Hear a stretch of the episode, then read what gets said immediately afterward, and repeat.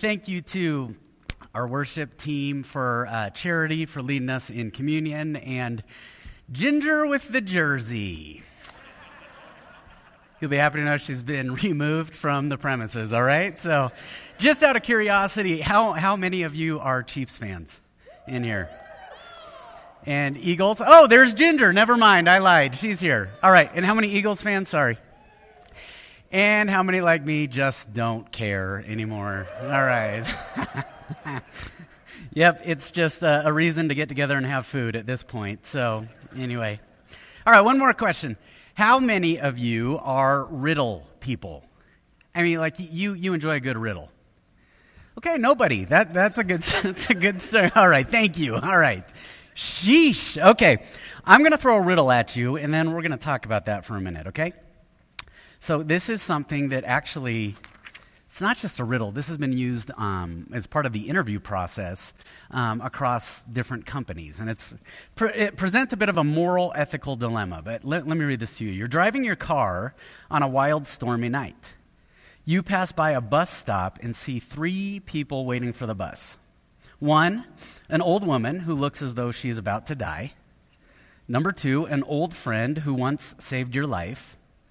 Number three, the perfect dream man or woman you have always, always idealized and dreamed of. All right. Which do you offer a ride knowing you could only have one passenger in the car? Now, before you yell out answers or anything like that, we're going to come back to that in a little bit. But just let it, let it sit in the back of your mind for a little bit. Now, uh, while that's sitting there, I, have noticed something about people who are drawn to riddles. Okay, there are, riddles tell you a lot. Number one, about the person who is asking or, or telling you the riddle, and then they also tell you a lot about the people who respond to it. Okay, so the people who respond to it, you learn a lot about what they value and, and the way they think about things and the way they, um, they work through things. And then those who present riddles, I, I believe there are two types. There are those who genuinely enjoy riddles, and then there are those who genuinely enjoy being right. Okay? And the people who enjoy being right, it's not that they have the best answer, they just like knowing something that you don't. And they like holding over your head that they have something, they have an answer that you don't have. I bring that up because one day, as we continue through the Gospel of Mark, in Mark chapter 12 this morning, one day, a group, a couple groups of people approach Jesus. And as they approach Jesus, they, it's really interesting what happens. Yeah, they, we've just been told that they were looking for a way to kill him because of what he'd done in the temple and what he'd been teaching. And as, as they approach him, they, they compliment him, they show him respect, you know, they validate what they've seen him doing. And then they ask him this riddle. And Jesus' response to them Jesus' response, we're going to get to this today, but you'll see it up on the screen.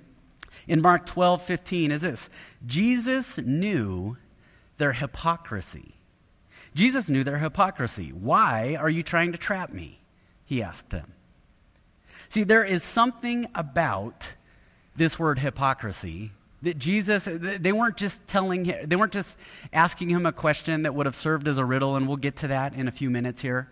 But what they were asking, how they were asking, those who were asking, Jesus saw through the question and he saw something's going on at the soul level with them. He saw something. And, and this word hypocrisy, when you look at the Greek definition of the word, it really references something along the lines of a stage actor, right? Somebody who gets up and, and they, they become somebody that you know that they're not the rest of their, their lives and they're, they're not outside of the stage. And they do it to please an audience but as soon as the audience is gone they revert back to being who they normally are. And so this word hypocrisy really points at that. Now as you look at what these, what these two groups said to him as, as they came to him you begin to see that the soul, the human soul, whether it was them or us, can really start to get divided up a little bit. That we can get prone to say and do some things that can begin to not be who Jesus actually intended us to be. Look at, look at this. Chapter 12, verse 13. Later, they sent, and they is the chief priests and the teachers of the law, later they sent some of the Pharisees and Herodians to Jesus to catch him in his words. Now, if you're aware of who the Pharisees and the Herodians were, you'd already understand this is a total contradiction. I mean, these two groups saw things very differently, but now they've united to try to trap Jesus. They came to him and said, Teacher, see, you hear the respect there? Teacher, we know that you are a man of integrity. And already you're seeing this division. What they were saying to him wasn't really true of themselves, was it? We know that you are a man of integrity. So there's this division between them and really even themselves. Keeps going. You aren't swayed by others because you pay no attention to who they are. In other words, we know you're not partial. You don't look at somebody's job title. You don't look at somebody's bank account. You don't look at somebody's accomplishments and achievements or anything and go, oh, I'm more partial to that person. And as they said this, you realize there was a division within, within them, not even uh, between them and themselves, but them and other people. Because this is exactly what this group was prone to. They were very partial to people. Finally, but you teach the way of God in accordance with the truth. And yet we see another division a division between themselves and God. In other words, their words were true about Jesus, and their words were true of him, but they weren't true. They, they spoke this language as though a stage actor. They said all the right things. They spoke God talk. God was on their lips, and yet the rest of their lives they were divided. And there's a, there's a truth already that we, we have illuminated here that dividedness within us, dividedness within us will always declare its presence. You, you can't hide dividedness in the human soul, it's going to express. Have, have you ever tried to put gasoline in a container that's not meant to hold gasoline? Okay, so I, I know I referenced my, my lawn business days. Years ago, I, I remember I went to a, a customer's house. I'm mowing their lawn. They had this huge lawn, and they, my trailer had gotten a flat tire. So they said, you know what, just leave your stuff here. You can just leave it in the backyard, and um, you can just come start here in the morning. And so I thought I'd be super smart, and I had like a, uh, an empty jug that had had a couple empty jugs that had had water in them. I go to the gas station, I fill up my gas cans. I was like, well, I'll just have a little more gas for the day so I don't have to, so I can save myself some time. I put gas into these water jugs. Went home, went to bed, came back the next day. By the way, I had set these on their backyard picnic table, and the containers were empty. And why were they empty? because you don't put gasoline in a water jug. Just so you know, just advice for you, okay? just as you go through your day to day. You want to know why? Because gasoline just ate right through everything. And it went all over the picnic table. And I did not charge them for mowing for two months after that. but see, that's what happens when this thing, dividedness, gets inside of us that was never intended. God never intended for a divided soul to sit within the temple, the container that is the human body. Well, things progress. They're now going to present their riddle to Jesus. And here's what they ask Is it right, Jesus? Keep in mind they've been trying to trap him. Is it right to pay the imperial tax or not? Should we pay or shouldn't we? To which Jesus responded, Haven't you seen the latest TurboTax commercials? Don't do your taxes. If you haven't seen them, just go look it up, okay? Anyway, no, he didn't say that. Instead, is it right to pay the imperial tax or not? Should we pay or shouldn't we? And this is a very crafty question. In fact, it was almost the perfect question that they could have come up with to trap Jesus. And the reason for that is because he had three groups really that really would have been right here in proximity with Jesus, but that were very influential at that time. Okay? First you had the zealots. Okay, the zealots, even one of Jesus' followers is referred to as one of the zealots. The zealots were those that opposed, they opposed all that Rome was doing with force. I mean, the, the name, it, it's pretty quick to, it's pretty easy to see the meaning of it. They, with zeal, with passionate intensity, they opposed Rome. And so they saw the paying of taxes is really just more slavery to Rome. They fought it. They saw themselves as fighting on behalf of God for the things of God. They were, they were in it with God. And then you had the Herodians. Okay, the Herodians, like the name sounds like, these were staunch supporters of King Herod Antipas, it's believed. He, was, he ruled the land that the Jews were living in for about 44 years and, and was ruling at the time. And so you had them sitting there, and they were thinking, gosh, to pay taxes, that's a form of political expediency. We can further our cause if we'll submit to Rome. And so they saw the paying of taxes as what it, it, was just what you do. This is just what we do in order to get what we want. And finally, you had the Pharisees. And among the Pharisees, there were different schools of thought. But the Pharisees, they were very big on personal piety, this faithfulness, this ability to hold obedient to the 600 plus laws that were found in the Torah. And among the Pharisees, there was a hatred of what the Romans were doing as they ruled. And they didn't believe that to pay taxes was the thing to do. And so you've got this convergence of different groups. You've got different people listening in, waiting for Jesus' answer to this question. And again, you see that there's this dividedness about them. And before we get to Jesus' answer, we have to pause and remember. And if they had only paused and remember, how many times throughout the whole counsel of God do you see God's people subjected to and submitting to a government that they probably wouldn't have chosen? That when you and I read it, I mean, you start, check, check, all right, you start yelling at the Bible sometimes. Okay, maybe it's just me, okay? But you, you see w- what Pharaoh's allowed to do, what he's allowed to carry out with God's people under his thumb. You have the Assyrians and, and the cruelty and the brutality that they would carry out across the people. The Babylonians, remember the prophet Daniel? Daniel, who lived in King Nebuchadnezzar's palace. And what I'm so floored by is how long he lived in that palace. And he didn't rebel, and he didn't fight back against it. He prayed to his heavenly Father. Three, speci- three times a day, specifically, we're told. But he faithfully, faithfully just operated. Now you come to today and you think back to that time.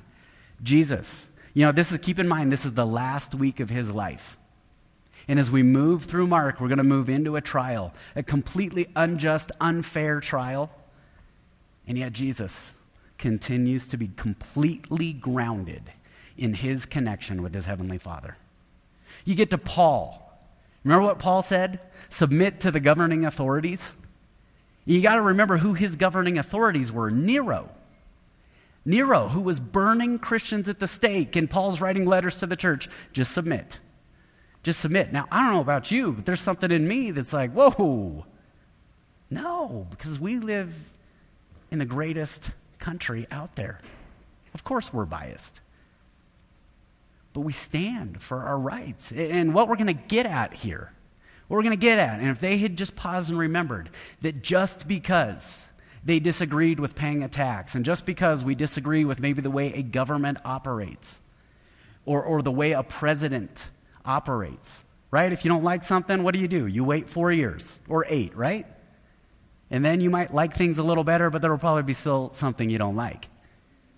But regardless, you know what God asks? He says, submit. Submit to the governing authorities. They didn't come to power outside of my sovereignty, they didn't come to power outside my providence. I know what I'm doing. In fact, it might be using Christians in those less than ideal circumstances that I want to do something. But when we get divided inside, not only does dividedness spill out and declare its presence, you know what else happens? Dividedness, the divided soul, multiplies its ways. And this is what was coming out of them right now. He could tell they were trying from a divided soul. They were trying to trap him because he was in the way of what they wanted. Think of it this way do, do you have that super, super, super loud member of your household? You have, like some of you are looking at them right now, okay? But do you have them? where it's like no matter how hard they try to be quiet, they can't do it. Here, I'll just tell you in our house, it's Kara. No, I'm just kidding. It's not Kara. Kara is, she's actually like a ninja. It is amazing. It is incredible, actually. In our house, you know, we've got three kids, and it's actually not them either. And it's not the dog, it's me, okay? How many of you, just let me ask, how many of you are that person? Okay. Like you, you're just trying to get a glass of water, right?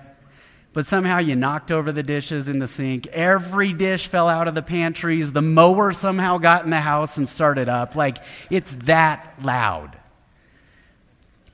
See, there's something about it, you just can't help it. Hard as you try, and in the same way, that's how dividedness within us works.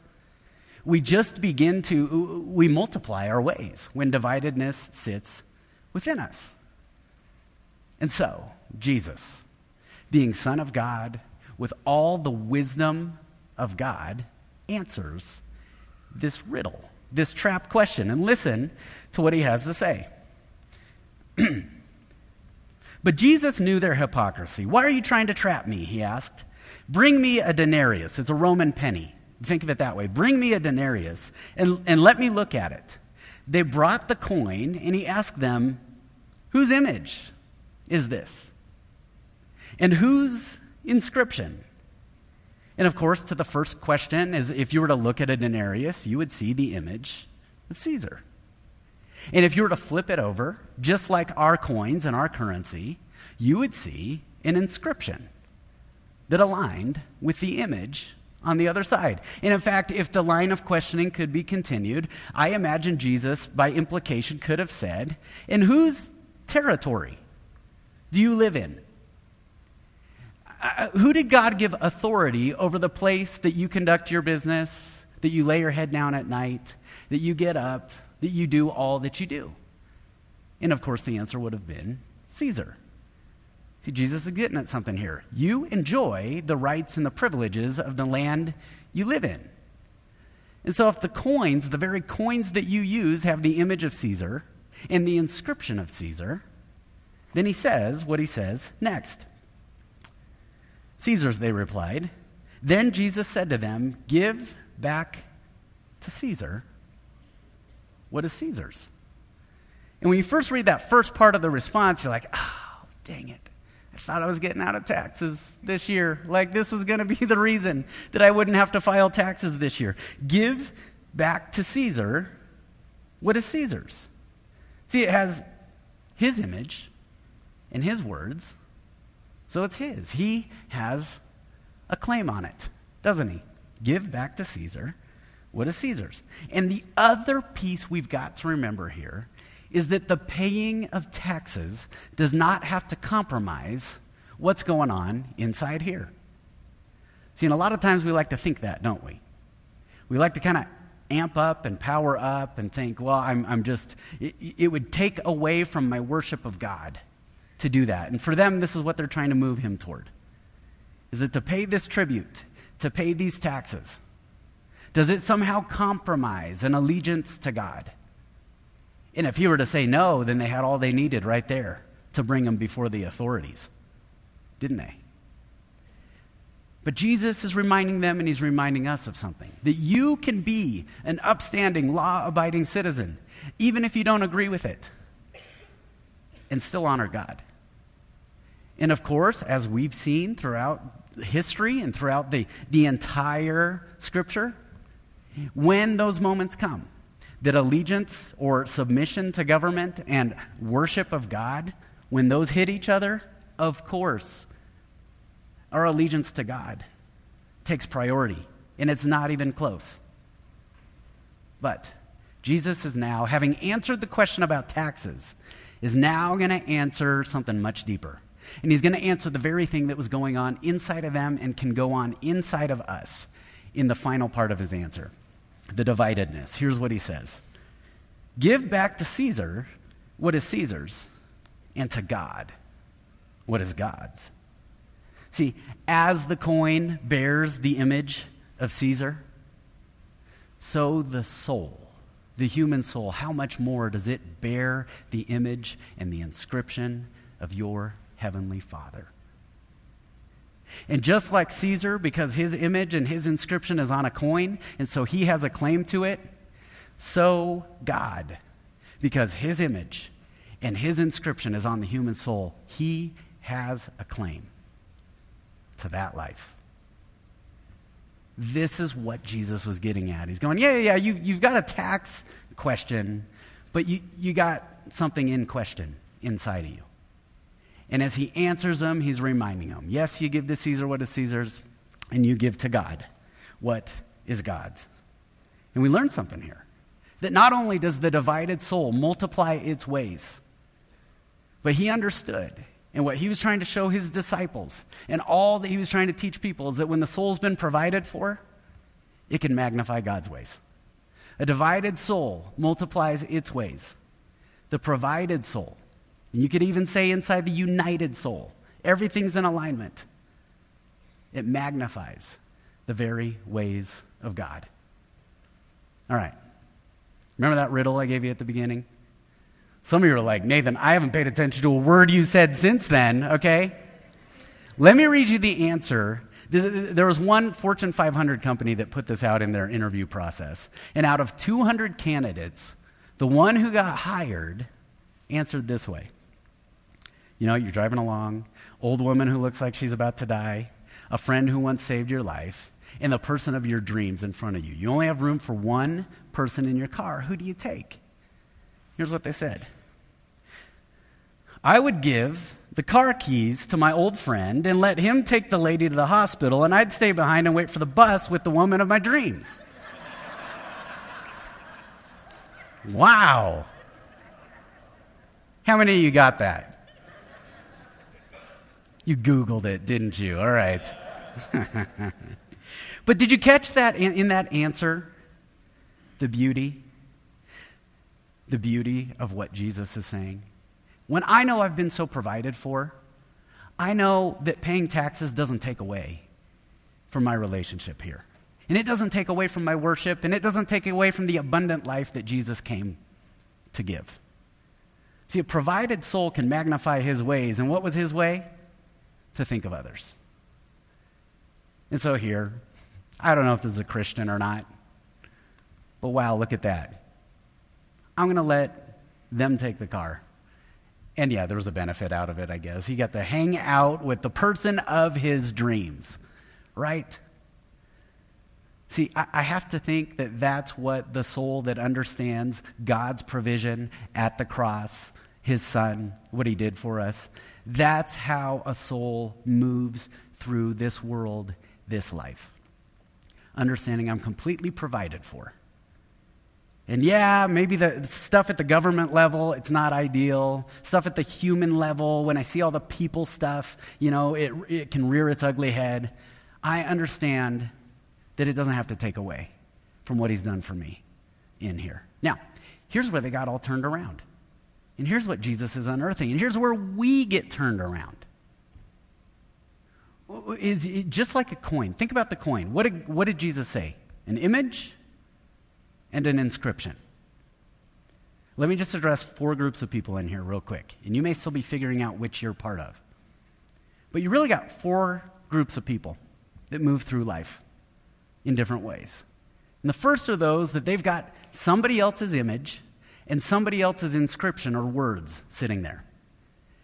That is, it's just been a life devoted to something outside God, and, and, we give all our attention to the words outside of God. And those get our respect, and those get our obedience, and those get everything else. And that becomes the focus.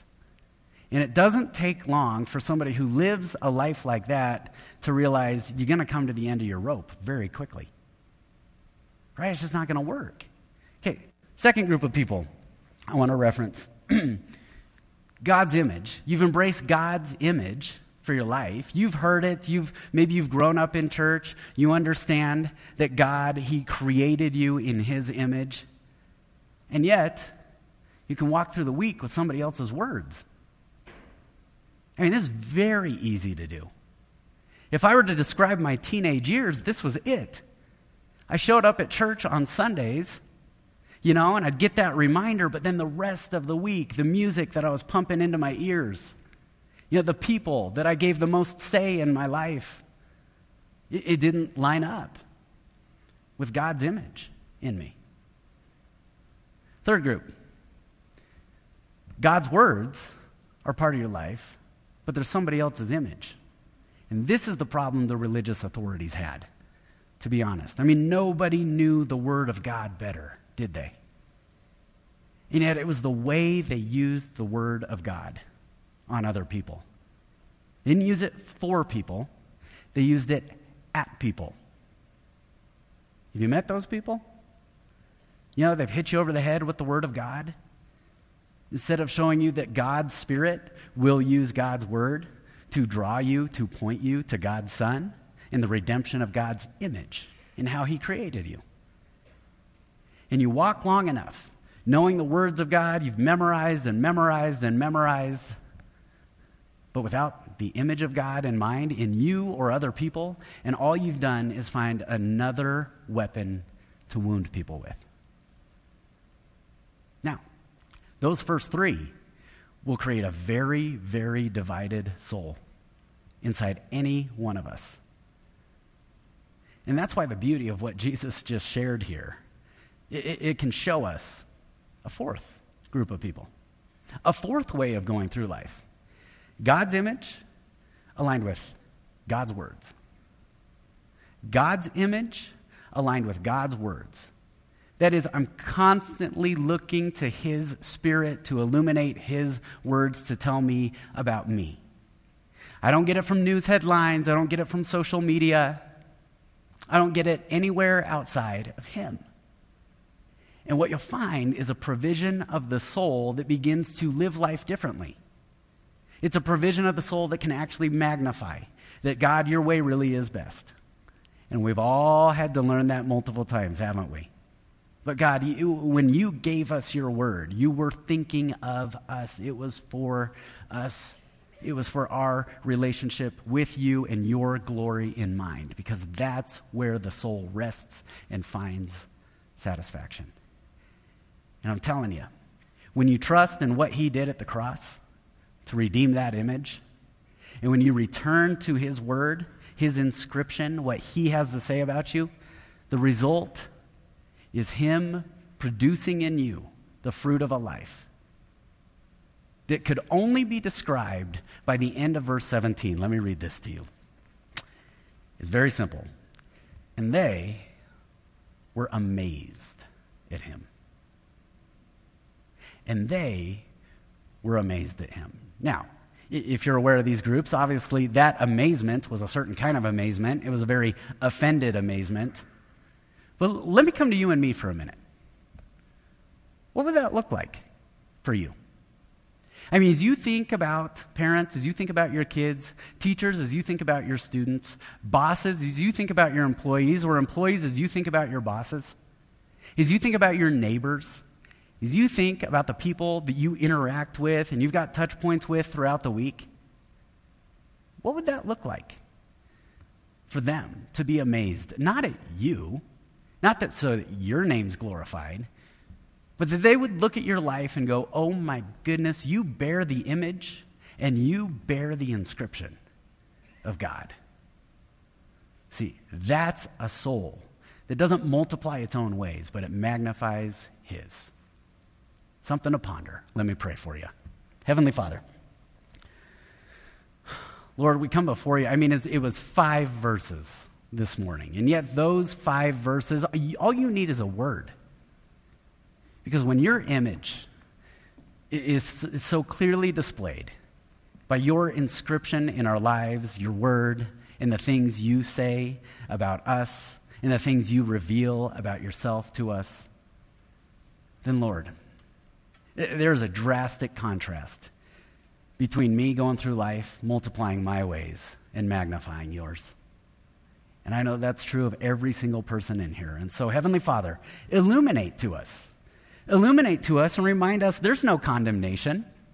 If we feel like we've had other images and other words in our lives outside of you, remind us that you delight to show us that.